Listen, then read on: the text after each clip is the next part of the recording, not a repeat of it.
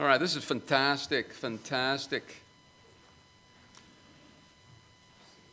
All right, boys and girls, what do you like? What do you like to see when you go on vacation, when you travel places? Do you like to see do you like to see flat, flat land? Do you like to see desert, barren plains? Do you like to see mountains? Yes, amazing, isn't it? We like to see mountains. We enjoy mountains. Mountains are mountains are impressive. And you know, I've never seen a mountain come down. Uh, up here in these mountains, uh, any of you boys or girls, do you know what the highest mountain is in these mountains up here? What the name of it is? What? No? What? Everest? Rushmore?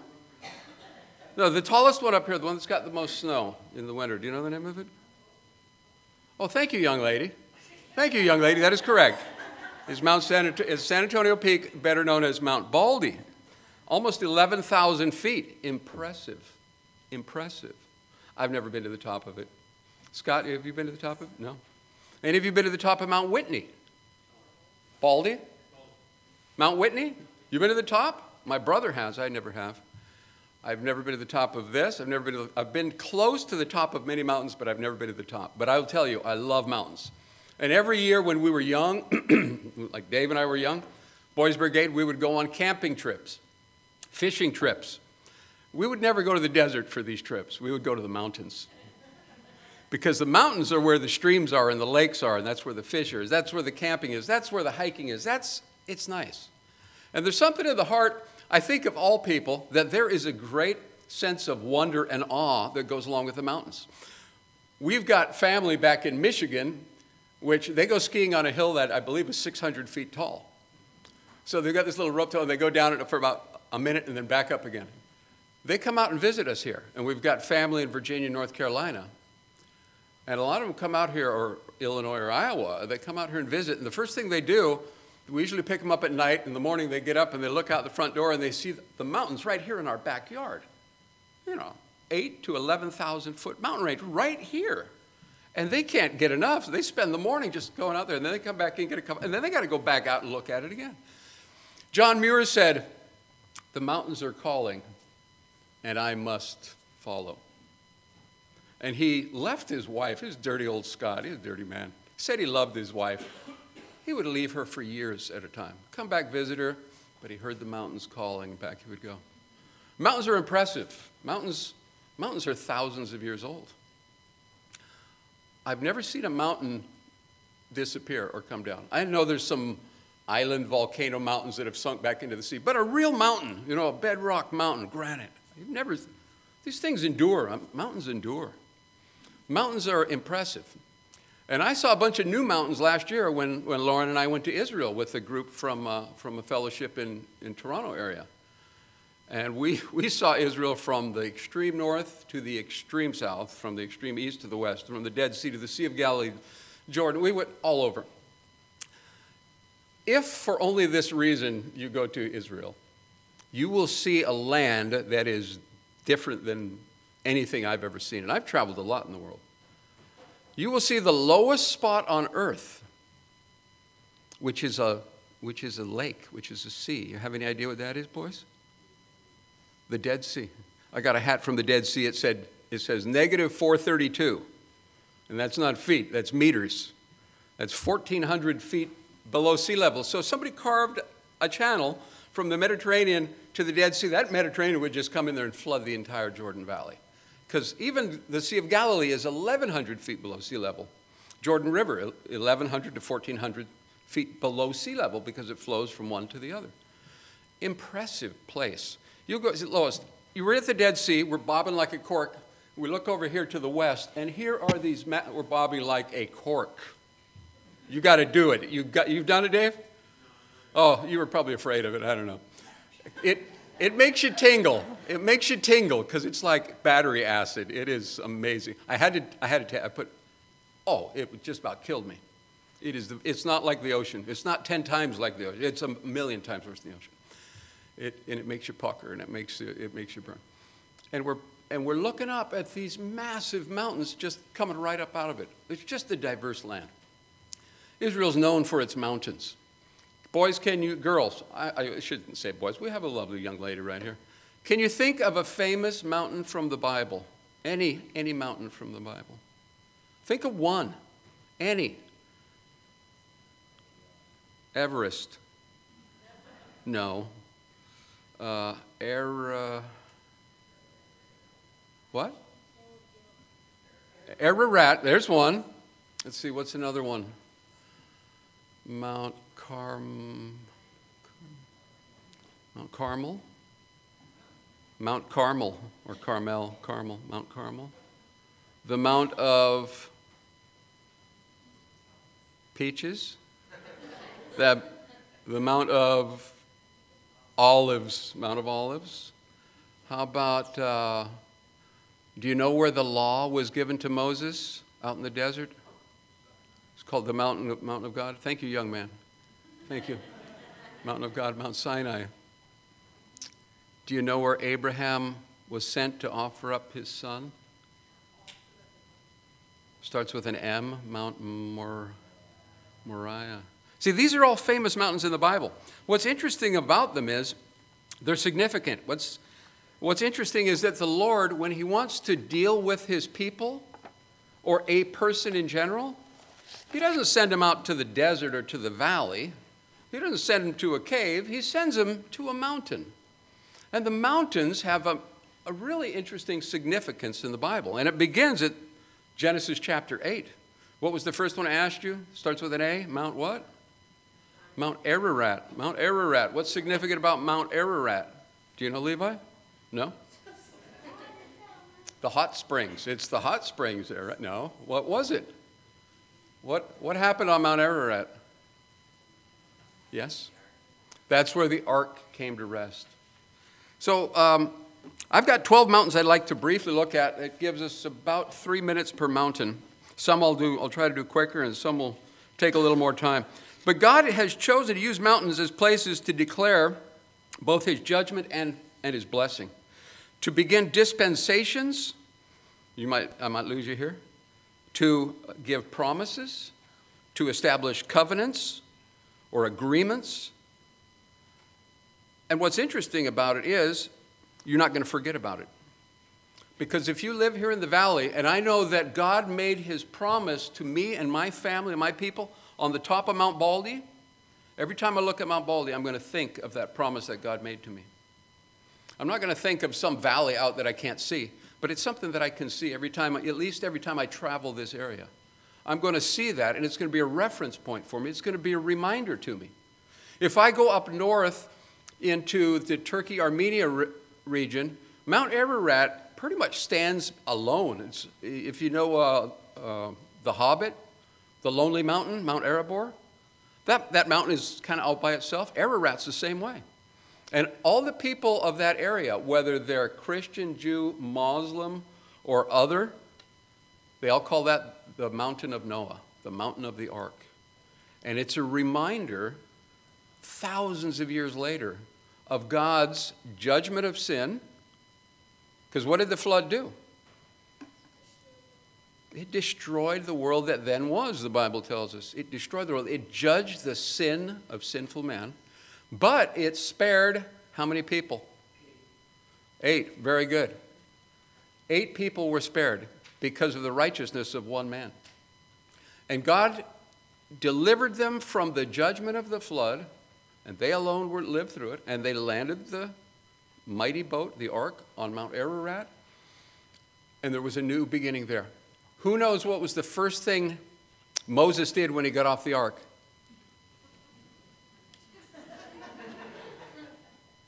Oh, I see a smile there. You caught me, didn't you? Moses wasn't on the ark, was he? When Noah got off the ark, what was the first thing he did? Do you know, Levi?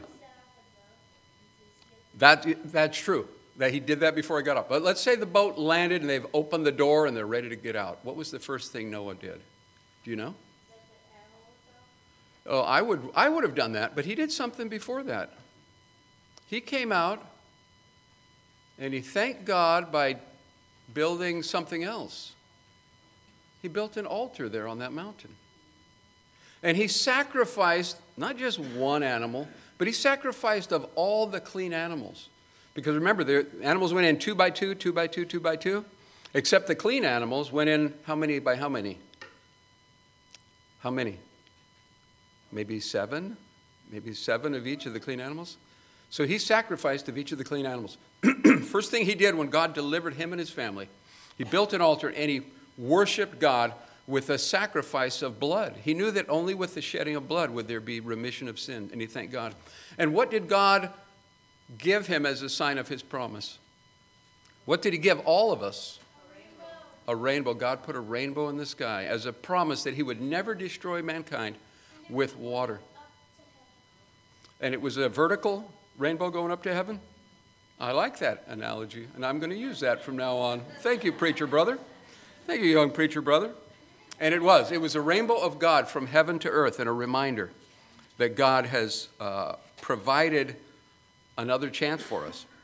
Ararat's very interesting. It's a, it's a symbol of God's deliverance and new life and a symbol of God's mercy. The next mountain we read about in the Bible is a mountain called Moriah. We find it in Genesis chapter 22. God came to Abraham and said, Now remember, Abraham had been waiting for like 50 years for the son that God promised.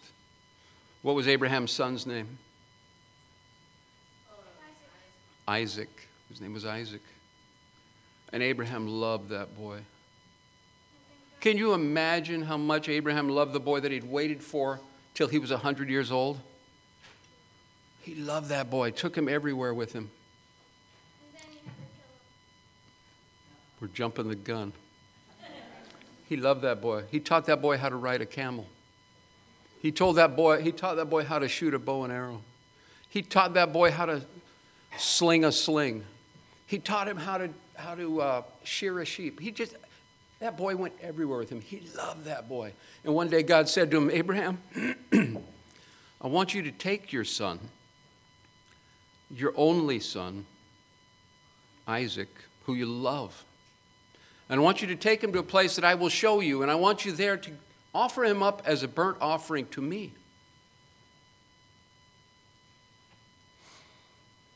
I would have thought, well, we got some bad communication here because that's the boy that's supposed to be, you know, the, the promised line. There's some bad communication. God, come get back to me tomorrow. No, he obeyed. The next morning, he saddled up all his donkeys. He got his servants. He loaded up firewood. He grabbed his knife. He grabbed fire. He took Isaac with him and he went to the place that God told him to go, Mount Moriah, or a mount in the area of Moriah. And there, Abraham took the fire and the knife, and he put the firewood on Isaac's back. And he told his men, his servants, to stay here while the boy and I go up to worship.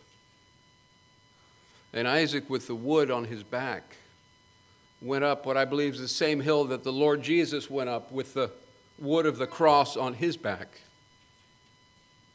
And there he built the altar, and Isaac says, Father, I see the wood and the fire, but where's the lamb? And Abraham said, God will provide himself a lamb. And then he prepared to sacrifice his son on Mount Moriah. And just as he was about to bring the knife down, the voice of the Lord said, Stop.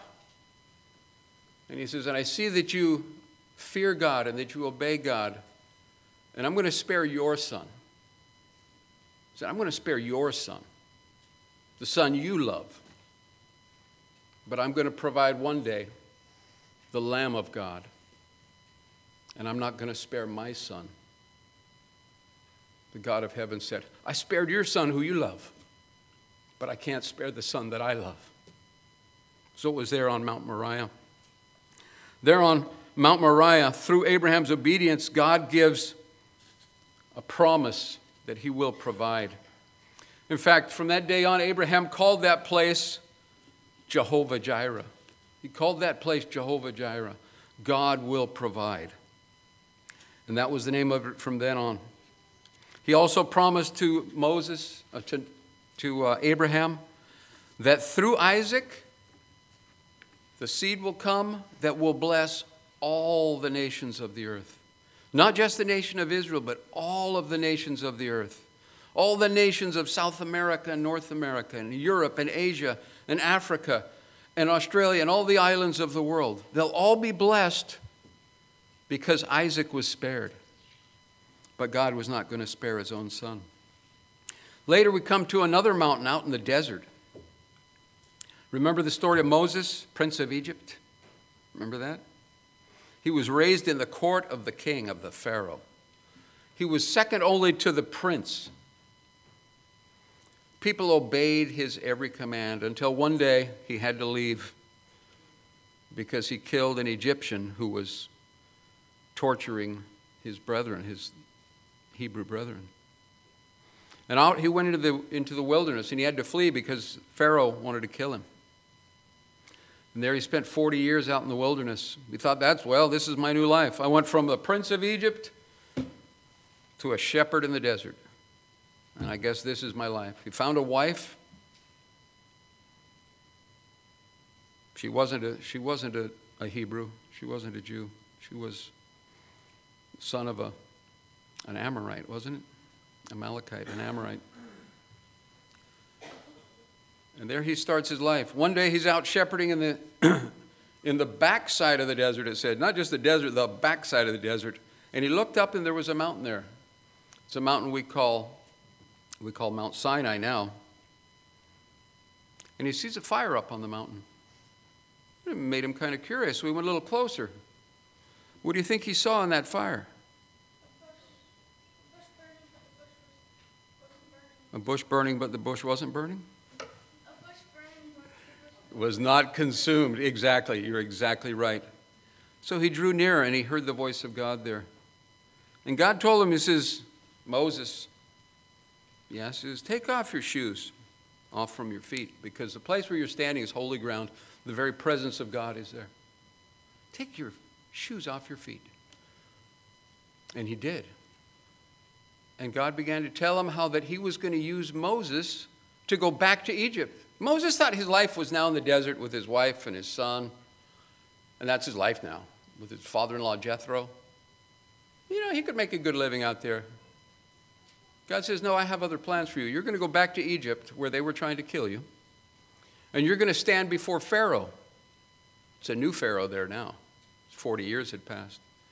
And you're going to tell him that God wants you to release your people, God's people, from slavery in Egypt. He says, He'll never listen to me. Says, God says, Oh, I know He won't listen to you, but I'm going to bring many, many plagues upon him. And then I will soften his heart and he will let you go. He had all these excuses. And there in Sinai, God displayed his holiness and his power. and instructs Moses on what to do. Well, about six months or a year later, Moses comes back to this mountain, but he's not alone. And the rest, maybe two, three, four million people, are now at the foot of this mountain. He returns to this mountain. He's told the people what God had done there, what God had showed them there. It's there at Mount Sinai that he was introduced to the God of heaven. It was there at Mount Sinai that he's brought back. It's there at Mount Sinai that God asks him, because the people are complaining. They have no food, no water. He says, Moses, strike the rock. What happened when he struck the rock? Oil. He struck oil. No, no, I'm sorry. What was it? Water came out. Little, a little like a drinking fountain that bubbled down. And from that, four million people got water, right? Okay, no, he struck the rock and a gusher came out of there and a river flowed out of this rock. Enough for not only four million, two to four million people, but all of their cows and their sheep. And, and that's from the foothill, the foot of Mount Sinai. It's there on that mountain that Moses goes up. He leaves the people behind, God calls him to the top of the mountain. What does God give him at the top of the mountain? Gives him the law, the Ten Commandments, written with the finger of God in tablets of stone. Written with the finger of God, not with a hammer and chisel, but written with the finger of God. And he gives that to Moses. And so begins there at Mount Sinai a new age. At Ararat became the dispensation of human government, the end of the era of conscience and the beginning of the era of human government. Here at Mount Sinai begins the dispensation, the era of the law. Men are under the law. They used to be under their own conscience. They did what was right in, God, in their own eyes before God. Because God gives us a conscience, right? And then under human government, mankind knew from what God had put in their heart that there was a law, that God had expectations of what was good and what was evil, what was right and what was not. And so, through the conscience of man, through the heart uh, that God had given them, they had set up laws that are so similar to the laws of today. Actually, they were better than the laws of today because our laws are changing now. And God had given them the law, and He'd made it for a time to be a pointer. What, what the apostle tells us the law is a schoolmaster to bring us to truth, and that is to bring us to Christ. The law shows us that we are all sinners. We've come short of God's glory. If we offend in one, we've broken them all. So the law was a scary time. But there on that rock, God reminded Moses that if your people will follow me, I will be to them their God, and they will be to me a, a special people. A special people preferred above all the other nations because they earned it. Right? Because they were so good, right? No. He said, In spite of you being the least of all the people, I'm going to be your God, and I'm going to make you a very special people for me. There at Mount Sinai, Moses struck the rock. It says it's there while they were camped at Mount Sinai that God sent the manna from heaven. It was there while they were camped at Mount Sinai that he gave them victory over the Amalekites. it was there on the peak of Mount Sinai that God opened Moses' eyes and allowed him to see the glory of the God of heaven. He said, Moses, turn your eyes, and I will pass before you. And as I pass, then you can open your eyes. And it blinded him, and it made him to shine because he'd seen just a, just a small part of the glory of God. It was there that Moses went up, and what did the people do while they were waiting below? Do you remember what they did? It wasn't good. What wasn't good? Well, Moses went up, the people below said, He's not coming back, so let's. Let's what? Let's make something. Do you remember? Let's make a golden calf. We need a God that we can touch and see and feel, one that we can bow down to, one that we can carry around with us. Moses comes back down and he sees that Aaron and all the people had turned away from God in such a short time and had built themselves a golden calf. And God says, because of this, all of this generation, except for two people, are going to die before everyone else enters into the promised land. Do you remember who the two people, the two good people were that were going to make it and live? Joshua and Caleb. That's right. They were two of the 12 spies, and they came back with a good report and they didn't bow down and worship the golden calf and they didn't dance around it and they didn't and they didn't worship it so those two alone but moses and aaron aaron for building the calf and moses for another reason didn't make it into the promised land so there at mount sinai we see that god displays his holiness and his power he initiates the age of law it's a significant place shortly thereafter well not shortly but about 40 years thereafter they finally make it to the promised land. They're about ready to cross the River Jordan. Joshua has now taken the place of leadership, Caleb with him. And now you've got a young generation there that's all under like 50 years old, 55. Everybody that was older than that died along the way. Imagine all the funerals. Every day, hundreds of funerals, hundreds of burials every day along the way. It was a journey of death and a reminder of the sin that brought that death. Interesting, isn't it? Every day, hundreds and hundreds of funerals while an entire generation was being purged. So, those that were under that age of accountability, 13 or whatever, they were now 40, 50, they were in that age, and then all the ones born along the way. It was a fairly young people that entered the land. Moses would have loved to have crossed the river because it said he still had strength in his body and he still had a clear eye. He wasn't hard of hearing. He didn't have to lean on a, cro- on a cane or didn't need a walker. God took him up to a mountain on the other side of Jordan and says, Moses, I'm going to clear every bit of cloud and fog and mist from the sky, and I'm going to let you see what I promised you. And it says he could see from the very north, from Dan. He could see all the way into Judea. He could see all the way to the ocean. He could see Mount Moriah. He could see the valley of Jordan. He could see the fertile plains, and he could see the cities of the plains. And God says, See, I have brought your people here, but you can't go. God is a gracious God, isn't He? He let Moses see the fulfillment of the promise. And yet Moses still had to feel the severity, the reality of the judgment of sin. He tasted the wages of sin there. But he was blessed to see it. That was Mount Nebo. Once they got into the land, there was a Jebusite city there's a city named Jerusalem, and there in Jerusalem, I was in Jerusalem last year. Jerusalem is not one hill or one mountain, it is a lot of hills, a lot of mountains, one after the other, with dips and dives, and then another one, and then you go in a valley. And it's, it's quite the place. But there is a mountain there called Mount Zion, and it's part of that range of Moriah. And it was there that David David had an experience with the Lord.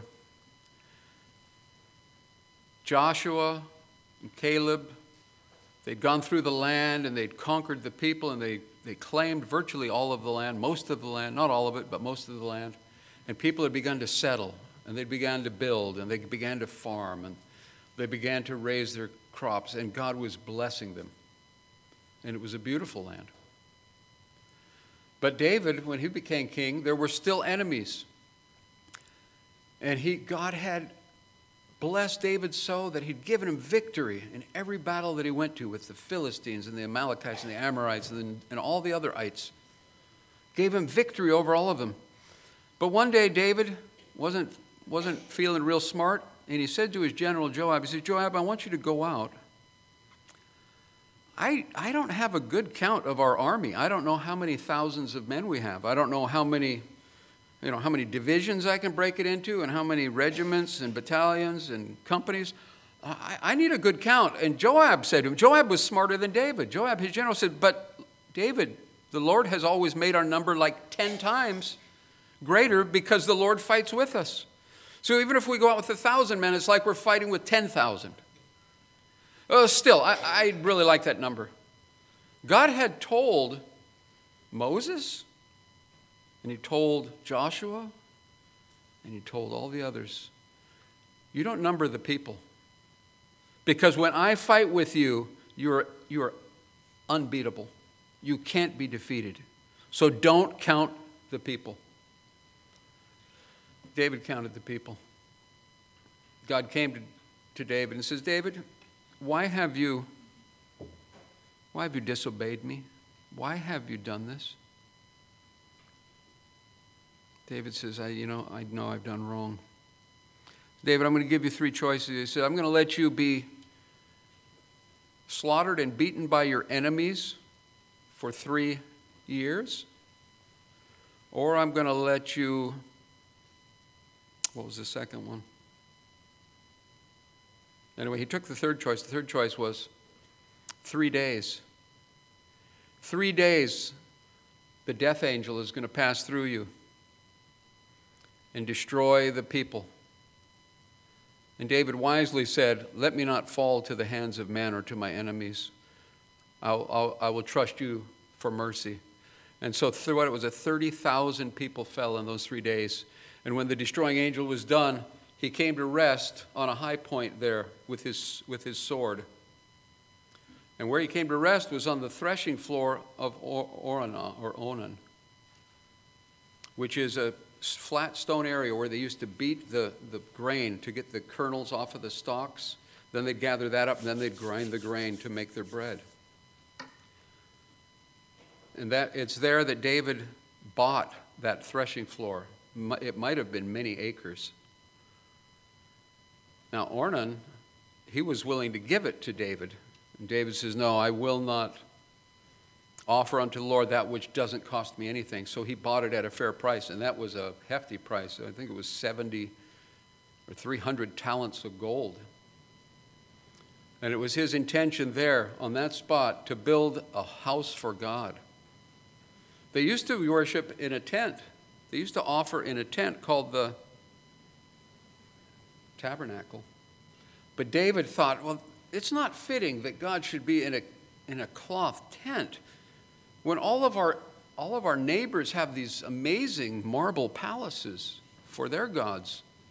And he wanted to build one. And God says, I've never asked for a, for a temple. My dwelling place is in the hearts of the people.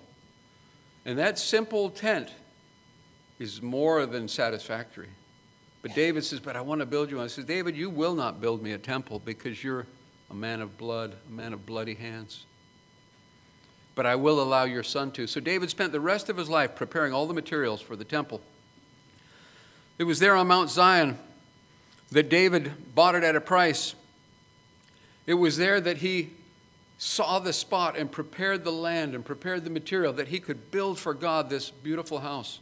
It was there that shortly thereafter, Solomon would assemble that temple. A beautiful temple. Its mighty courtyards, its walls, its beautiful giant laver, and all the furniture of it. And the day came that Solomon, his son, David long dead, would dedicate that on that very site where the destroying angel had stopped.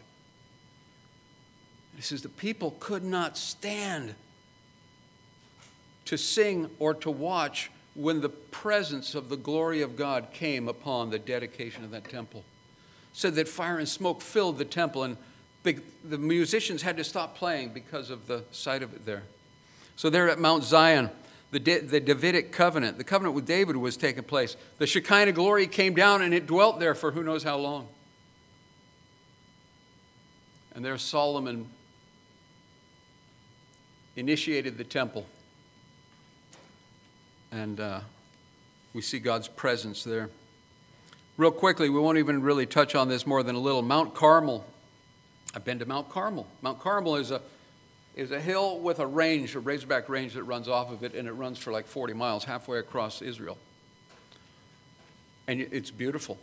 It's absolutely beautiful. And it's so high that it's, and it catches the, the fog and the mist from the sea that it's always green, and there's a beautiful forest on it. I think of Israel as desert, desert, and a lot of it is. There's a lot of forest. I, I don't picture Israel as forest, but we drive through the hills, and it's beautifully forested. A lot of it's been replanted, but it's beautiful. But Mount Hermon has ancient trees on it, or Mount Carmel. And there at Mount Carmel, when all of the northern tribe, all of Israel, had turned its back on God and was worshiping Baal, it was there that Elijah challenged Ahab and, and all of his prophets, and Jezebel and all of their prophets and all of their seers to a contest on the top of Mount Carmel.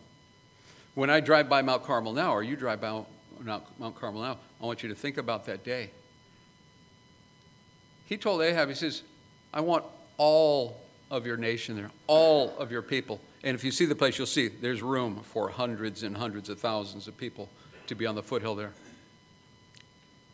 And there was the contest. We know what happened the priests of Baal danced and screamed and chanted and cut themselves, and, and their, and their uh, sacrifice was burnt up and accepted, right? No, no. All they did was get tired and bleed, bloody. Abraham or uh, Elijah prays. after flooding his altar, flooding it and flooding it, flooding it. Lord, let it be known unto you. He'd already said to the people, Make a choice this day. If Baal is the real God, then yes, absolutely, worship Baal. But if God is God, then worship him. And all the people say, That is well said. They didn't say, We promise we'll do it. They said, Well said. And then we know that the fire came down from heaven and it consumed the sacrifice. And it consumed the wood. And it consumed the stones. And it consumed the water. And it consumed the dust. That was pretty impressive. Because, you know, some joker might have thrown some, you know, some chemical in there to go, oh. No, it's kind of hard to make stone be consumed by fire and water and dust so that there is nothing there but a barren piece of bedrock. And the people said, The Lord, He is the God. The Lord, He is the God. And then they, they, had a, they had a nice butchering party there, and they killed the 450 priests of Baal and the other, and the other prophets of Baal as well. And then the, the curse was lifted, and it began to rain that very day. Elijah takes off to another mountain.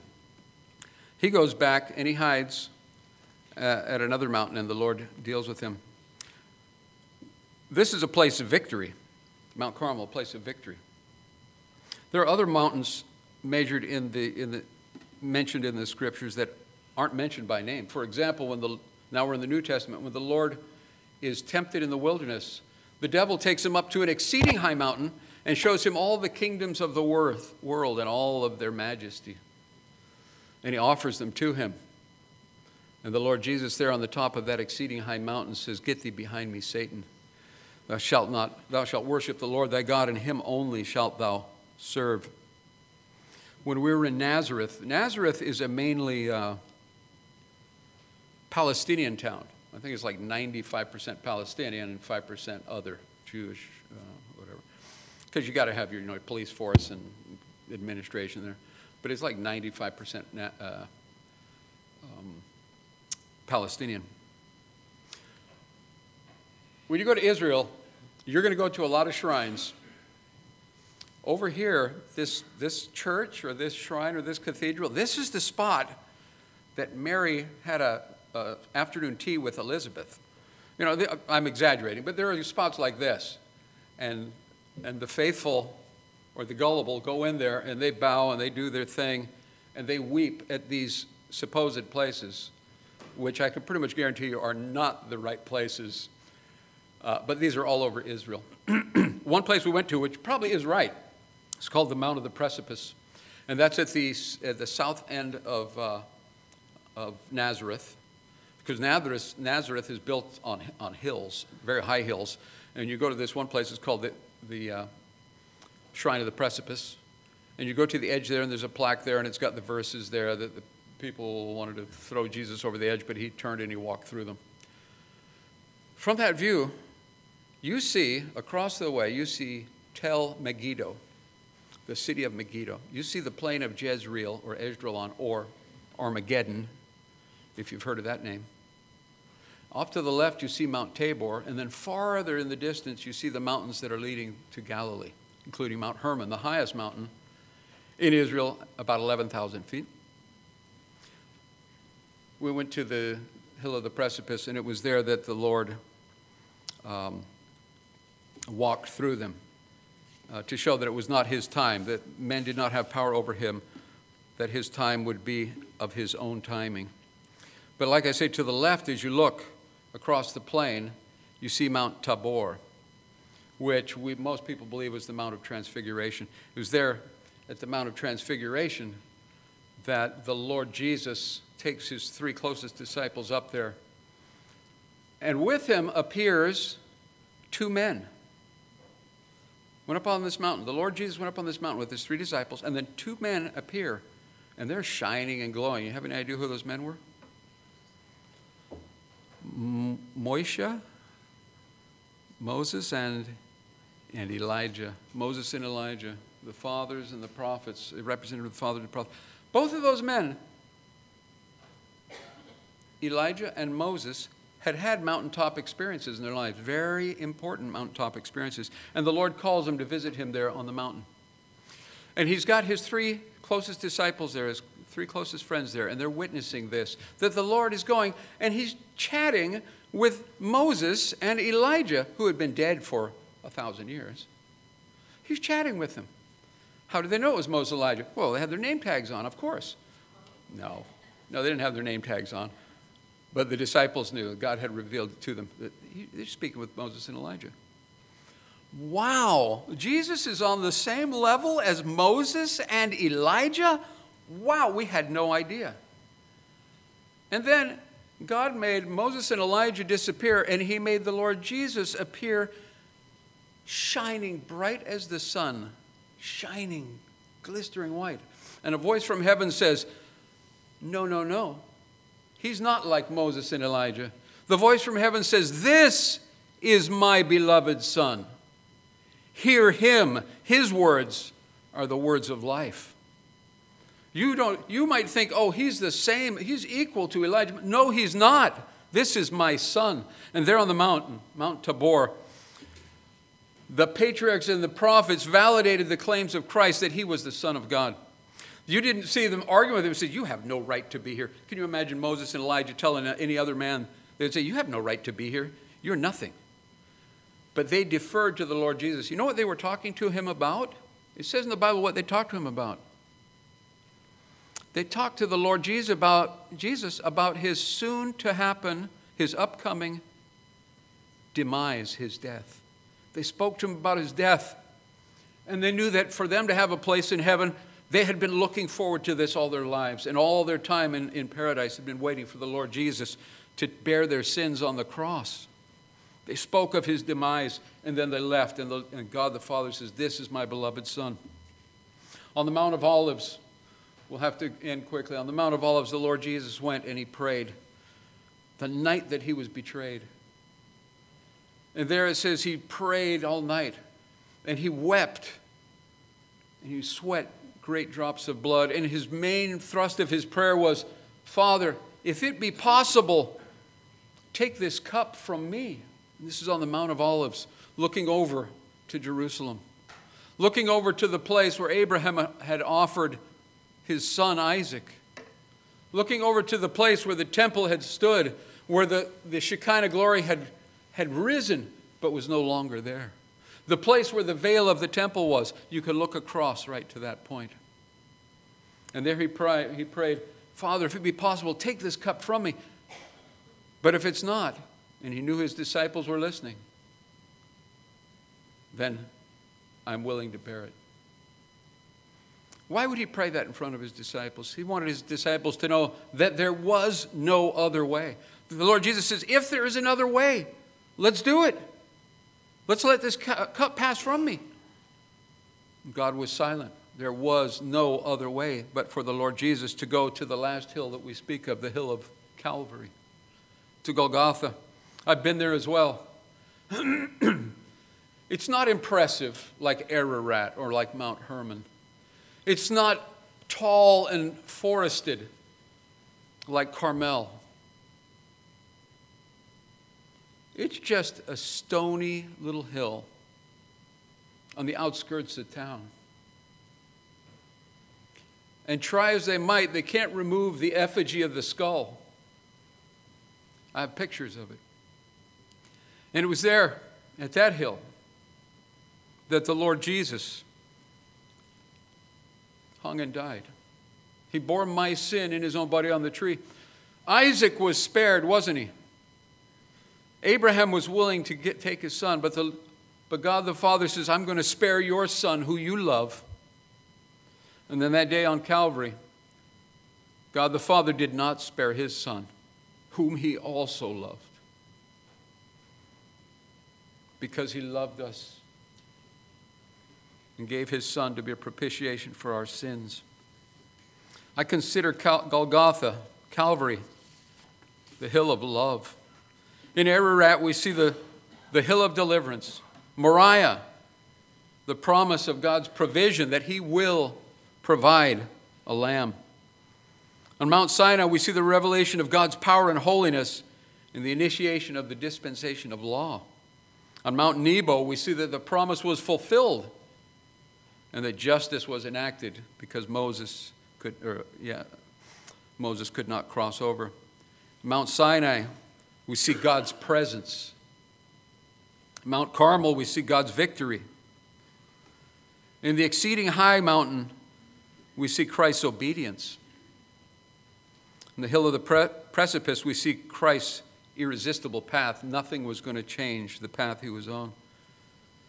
We didn't speak of Mount Gerizim where the Samaritans worship, but that was a picture of Christ's promise. Because you'll not, you'll, the time is here where you will not worship in this hill, neither in Jerusalem, but you will worship in spirit and in truth. It was his promise. In Mount Tabor, you revealed Christ's person. He was not just a man. Mount of Olives, Christ's purpose. And on Golgotha is revealed Christ's love for us. Mountaintop experiences.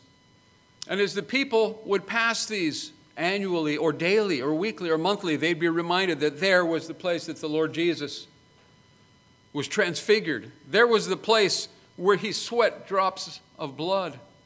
There's the hill where he cried out, My God, my God, why hast thou forsaken me? They're hills of remembrance, they're mountains of memorial. Brothers and sisters, if you go there, think about it as you look upon the mountain. Not just the scenery and the forests and the hillsides, whatever. Think about the purposes, the stories, the pictures that the, the Lord gave us in these mountaintop experiences. The promise of Christ, the person of Christ, the purpose of Christ. And there on Golgotha, the love of the Savior that He gave Himself for me. Let's pray. Heavenly Father, we thank you so much for our Savior, the Lord Jesus, who trod those roads, who walked those hills, who climbed those mountains. Father, we thank you that nothing would divert him from the path that took him to the final hill, the hill of Calvary. Father, we thank you that you love us so. Father, we thank you that you did not spare your Son, who you loved, but gave himself freely for us. Oh, Father, we thank you for the mountains of the Scripture. We pray that as we look at a mountain in our walks, in our daily walk, that we will think of the presence of God and His purpose and plan and His love for us. Father, we would also continue to pray for those that are down in Mexico. We pray that you would touch them this, this very day as they seek to minister unto your saints down there, as they seek to serve. And I know, Father, that they will be blessed because your presence is with them. Father, our, our, our main desire is that you bring them home to us safely and rejoicing uh, in the fellowship they've enjoyed, the work they've enjoyed, the blessing that they've, they've received uh, through the people of God there in, in Mexico.